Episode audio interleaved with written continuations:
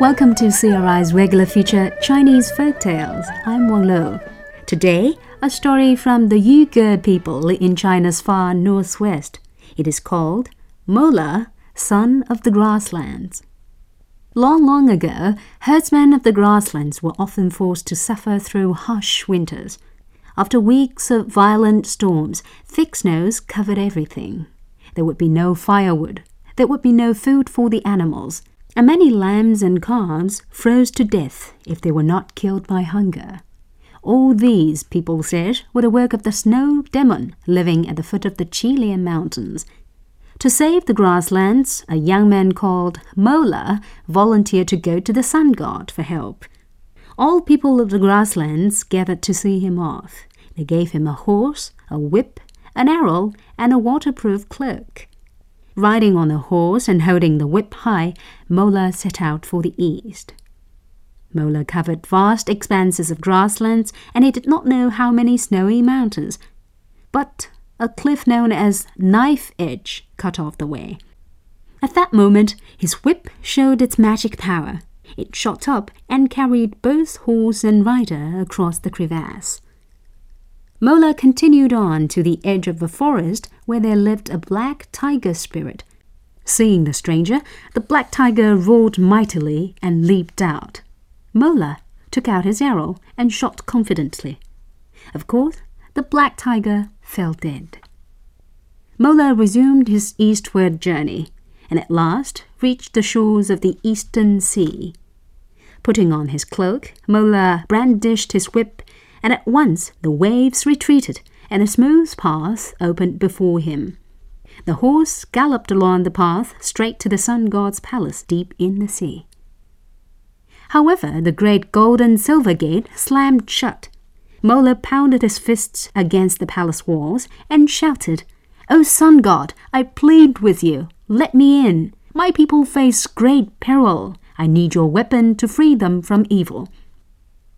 For three days and three nights, Mola shouted and banged. At last, the sun god was roused.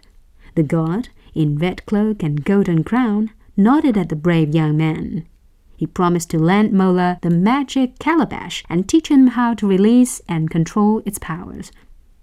So Mola began to learn the spells, but at once he realized a day in the sun god's palace was equal to one year in the ordinary world.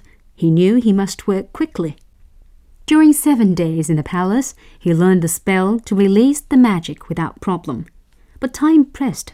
He didn't study carefully the spell to control the magic powers.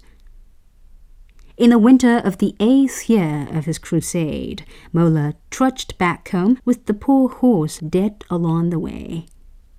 The day after his return, the snow demon stirred a most terrible snowstorm. Mola took the magic calabash, made his way to the foot of the Qilian mountains. He recited the spell to release the magic, and with all his strength tossed the calabash into the air.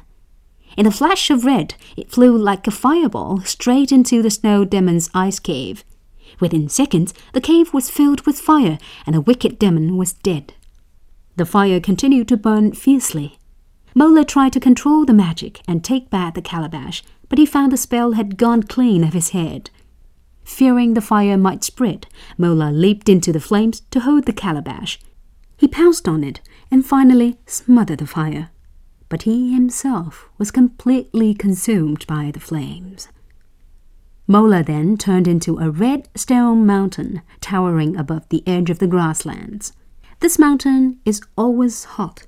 Neither trees nor grass will grow there, its heat melts the ice and snow for miles around, sending water cascading down into the white Poplar River.